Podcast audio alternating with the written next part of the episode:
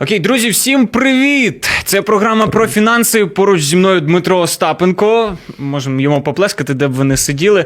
А мене звати Святослав Тромса, і ми тут будемо говорити про багатих людей, я сподіваюся. До речі, Дмитро, от перше таке запитання. Хто вважається найбагатшою людиною за всю історію? О, привіт всім. Знаєте, ну, якщо історію подивитися, я можу помилятися, але здається, що Рокфеллер мав статки, які було на нинішні гроші більше триста мільярдів. Якщо я десь цю таку статтю бачив, то можливо, якщо зараз Ілон Маск його вже перегнав чи не перегнав, то треба дивитися. Але мені здається, от вони зараз... Рокфеллер або, або Ілон Маск, так? Ну, так. Є така версія, ще, знаєш, є біблійний герой Соломон, Соломон. І кажуть, що якщо перевести от його статки, там, звичайно, це якось конвертувати треба, то... Теж це доволі таки вражаюча сума. І я, чому, знаєш, мені подобається він, тому що він завжди от казав, я з його фрази почну, що мудрість і розсудливість – це краще золота і будь-якого срібла. І ми сьогодні, звичайно, говоримо про золото, про срібло, тобто про наші сучасні гроші, але будемо говорити, я так зрозумів, про мудрість. Ну, фінансову мудрість, так. Фінансова сказати. Мудрість, назвемо так. Говоримо про фінансову мудрість, як ви могли почути з Дмитром Остапенко, і будемо сьогодні розбирати якісь принципи, які допомагають нам не просто керувати грошима, але заробляти їх, так, угу. зберігати і таке інше. Почнемо, напевно, з чотирьох формул грошей. Я знаю, такі існують, і ти можеш розповісти, як це працює. Так. Перша формула, як можна своїми гроші використовувати, це формула банкротства. Дуже багато людей живуть в цій формулі. Це, наприклад, коли людина має заробіток десять тисяч гривень, а витрачає дванадцять. Тобто, це, це тотальний мінус вже, так, та, вважається? Кожен, кожен, кожен місяць вона залазить там в якусь кредитку або позичає кошти там, у своїх якихось рідних, близьких на роботі, там щось бере, і вона витрачає більше грошей, ніж заробляє. Тож це перша формула, це формула банкротства, і якщо людина довго в ній живе, то у неї буде дуже фінансово тяжке становище, і воно може привести до того, що взагалі може там... банки, колектори чи хтось інший може забрати в неї майно. Тож це найризикованіший. Небезпечно, так, так. Та? Друга, другий варіант, як можна розпоряджатися своїми грошима, це формула бідності. Це, наприклад, коли я заробляю десять тисяч гривень і витрачаю десять тисяч гривень. Оце вже в нуль. Так, якби, так. так. Це, це формула бідності, тому що а, у тебе все одно, як ти правильно помітив, у тебе все одно в кінці місяці в тебе нуль. А, і якщо з тобою щось трапилося, зламав ногу, не дай Боже, захворів десь, треба поїхати доглянути когось із родичів на Західну Україну, а, в тебе все зупиняється. Тобто в тебе немає грошей, і ти починаєш заходити в мінус. Тобто, якщо ти витрачаєш все, що ти заробляєш, це формула бідності, і це, ну, шлях до бідності. Це життя без права на помилку, тому що ти не можеш ні захворіти, ні кудись поїхати, ні втратити роботи. Тобто це така не гра хотілося б, звичайно, втратити роботу, але, але таке насправді трапляється, та і от, зокрема, непередбачувані ситуації, вони і б'ють, а у тебе немає чим їх перекрити. Так, так, так, це формула бідності. Є е, ще третій варіант, як можна розпоряджатися своїми грошима, це формула бідності плюс дельта.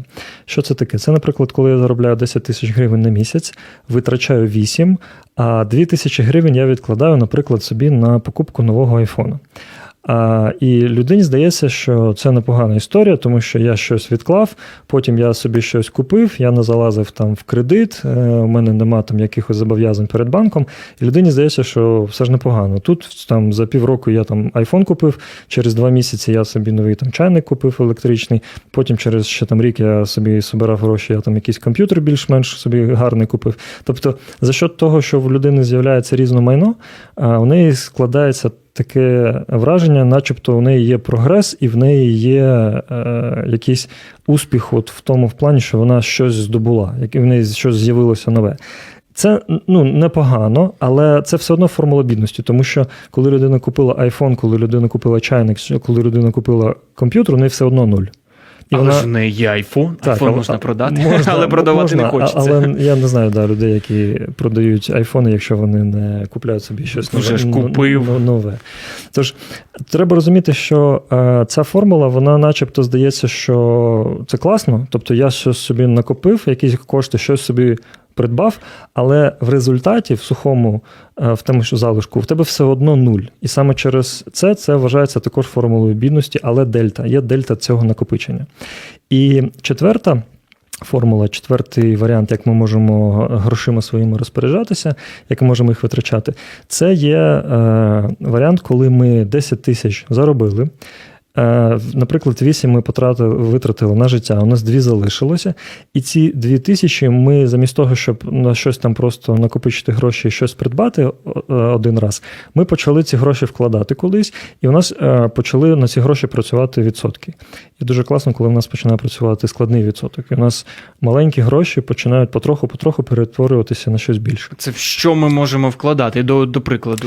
Дуже, ну, просто дві дуже... тисячі, знаєш, коли ми говоримо там тисячу доларів ти маєш, щоб вкласти, о, ну всі кажуть, о, там туди якісь інвестувати, там в щось, це нормально. А дві тисячі? Ти такий, ну, е, дивись, я тут вважаю так, що от Біблія, наприклад, нам показує, що хто невірний в малому, він не може бути поставлений на чимось великим.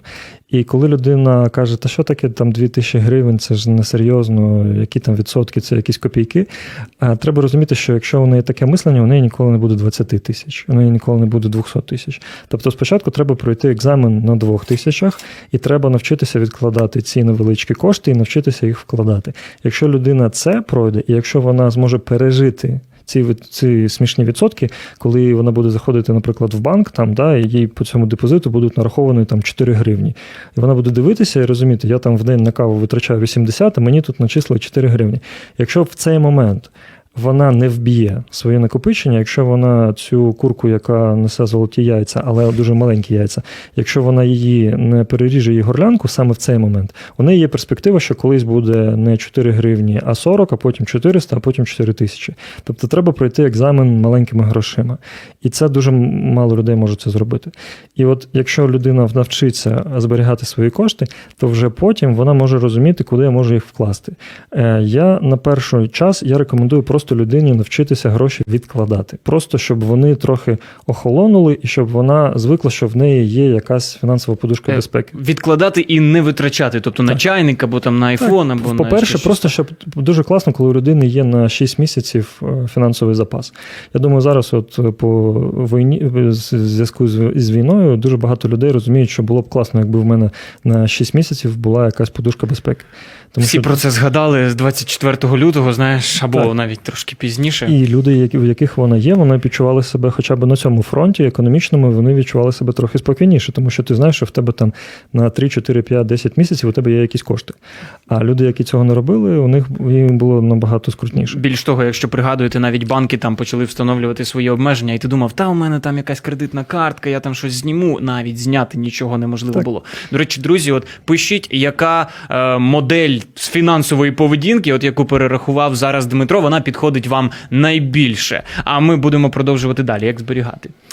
Ну, так, наприклад, якщо ти вже прийняв рішення, що я хочу зберегти ці кошти, я можу порекомендувати таку модель, як, наприклад, коли людина має мультивалютні збереження. Наприклад, вона частину, там, наприклад, тридцять три відсотки від своїх накопичень вона тримає в гривні, тридцять три відсотки вона конвертує в долар і тридцять три відсотки вона конвертує в євро.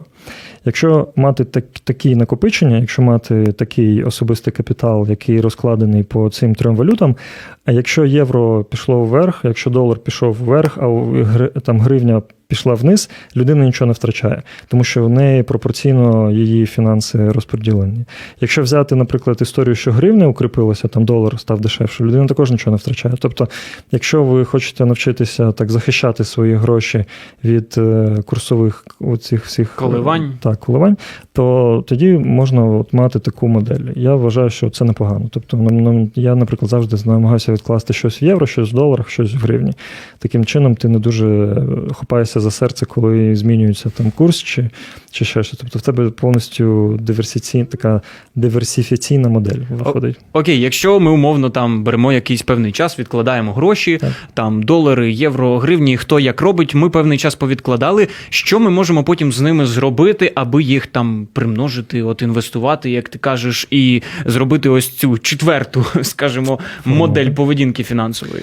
Я вважаю, що якщо у людини є питання, куди мені вкладати гроші, вона не готова до інвестицій. Тобто, якщо людина насправді готова до інвестицій, якщо вона розуміє, як ці кошти примножити, у неї не буде питання, куди вкладати гроші. Тобто, це говорить про те, що якщо, наприклад, у людини з'являється питання, коли, куди мені потрібно вкласти гроші, я не знаю, допоможіть мені, це говорить про те, що у неї нема досвіду, у неї нема розуміння, як ці кошти реально примножити. Саме через це я рекомендую людині перший час вкладати гроші тільки в себе, в свою голову. Це може бути дуже класна бібліотека з книжками по фінансовій грамотності, це може бути спілкування з людьми, які по фінансам вже трошки мають якийсь досвід, це може бути конференції, можливо, якісь семінари, де люди кажуть про цю тему. Тому що якщо людина, наприклад, там, вона почула, і хтось сказав, о, дивіться, зараз криптовалюта дуже там дешево, давайте скупати всі криптовалюту. Треба розуміти, що якщо ви свої гроші туди закинете, це зовсім не гарантує, що ви там щось заробите. Так, можливо, буде якесь коливання ринку, ви там щось десь зможете заробити якісь гроші. Але якщо ви хочете справді на цьому професійно заробляти, це треба бути професійним трейдером. Це треба як спеціальність, як фах, це треба розуміти, і цим, цим треба займатися. Ви маєте бути в цьому фахівцем. І ви маєте декілька годин на день проводити біля монітору, рахуючи, дивлячись графіки. Це. Та, і це тоді... треба не працювати, тільки оце займатися. І треба цим займатися. І саме через це треба розуміти, що коли ви вкладаєте гроші в себе, і ви в свою голову вкладаєте гроші, то на наступному місяці ви можете заробити вже більше. Через місяць ще більше, через місяць ще більше. Саме через це ваш активний дохід, він буде потроху зростати, якщо ви будете вкладати гроші в себе. А якщо ви, наприклад, вже розумієте, що ви хочете якось інвестувати їх там в різні напрямки, я рекомендую, це можна спробувати якусь власну справу, там, де ви повністю можете ці гроші координувати. Тому що коли ви віддаєте свої гроші просто комусь, це не дуже безпечно. Ви не можете потім з цим нічого робити. Багато людей, до речі, от ну, вони бояться відкривати власну справу, і вони думають, набагато легше там інвестувати в якусь вже готову справу, там людина займається, я там, припустимо, отримую там долю від своїх інвестицій, там, умовно, там, у людини там ферма або на, або на овочі там продає, uh-huh. і ти кажеш, давай я от з тобою буду тобі допомагати, там, ти будеш мої кошти використовувати, але, типу, прибуток ми ділимо там на якісь там долі, скажімо. Чи це не легше, аніж відкривати власну справу? З точки зору того, якщо як працювати з грошима, це, мабуть, легше, тому що ти віддав гроші і отримаєш відсотки, але ризиків набагато більше.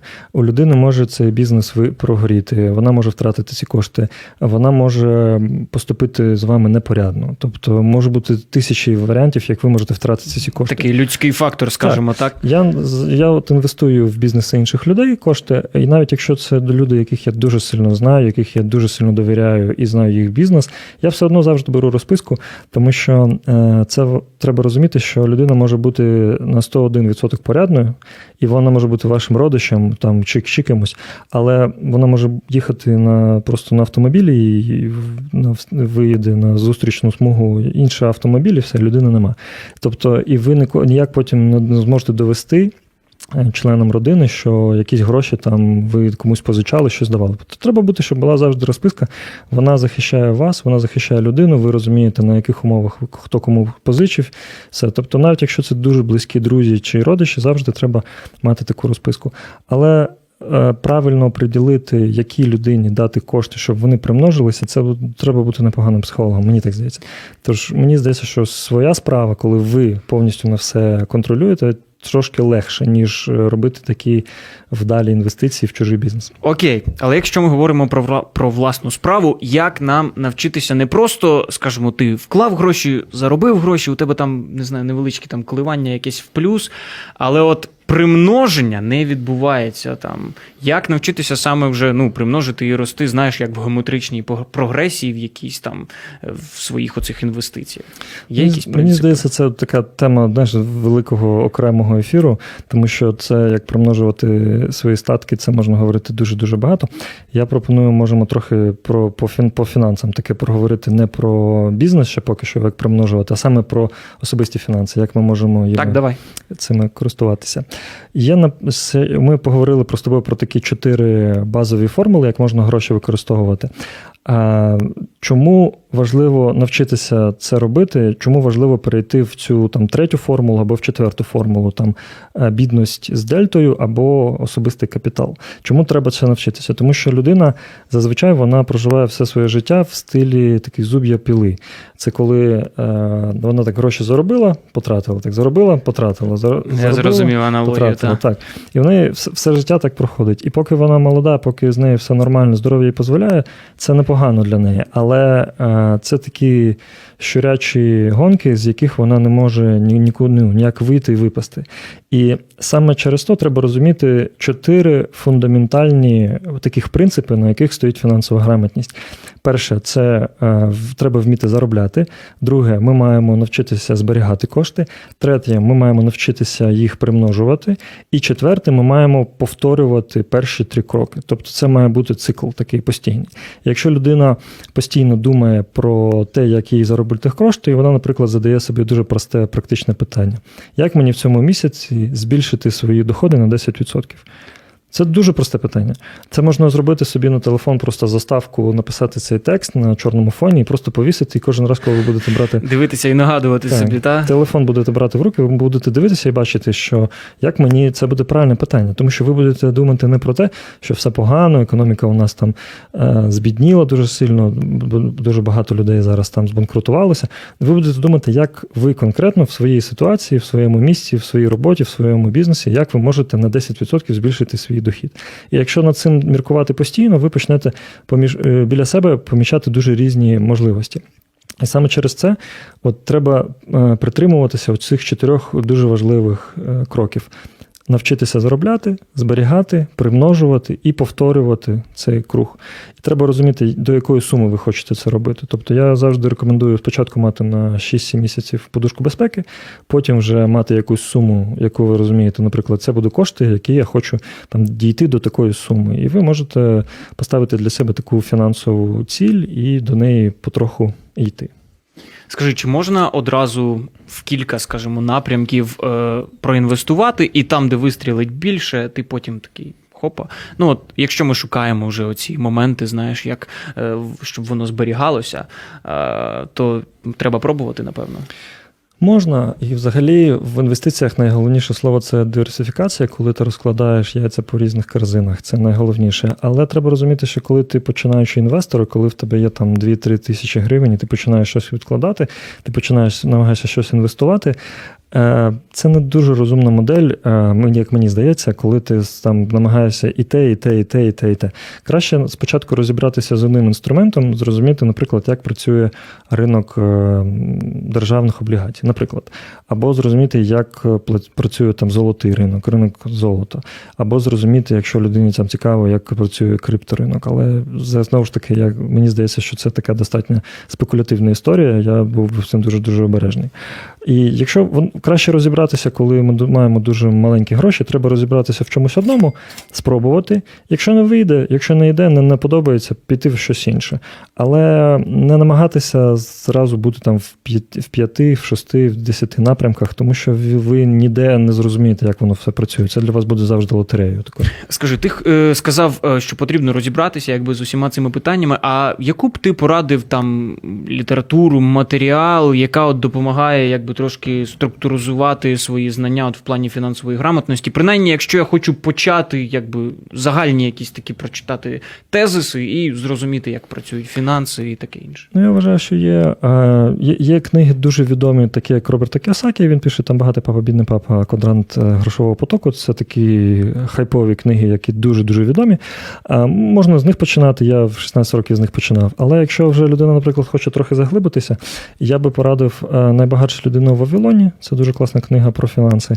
І є книга Харва Екера, вона називається «Думай як мільйонер». Тобто я вважаю цю книгу Харва Екера, вона найкориснішою, топ один серед усіх книг, які взагалі про фінанси написані. Там дуже сімнадцять дуже сильних фінансових законів. Якщо їх використовувати, людині дуже сильно зміниться її фінансовий стан. І скажи, окей, книги, це ми розібралися, до речі, можете нотувати собі одразу там назви, ми, може, прикріпимо потім, щоб ви могли записати собі. Наскільки важлива роль дисципліни Якщо ми говоримо про фінанси, про збереження, там, вкладання, інвестування, потім якби їх використання. Угу.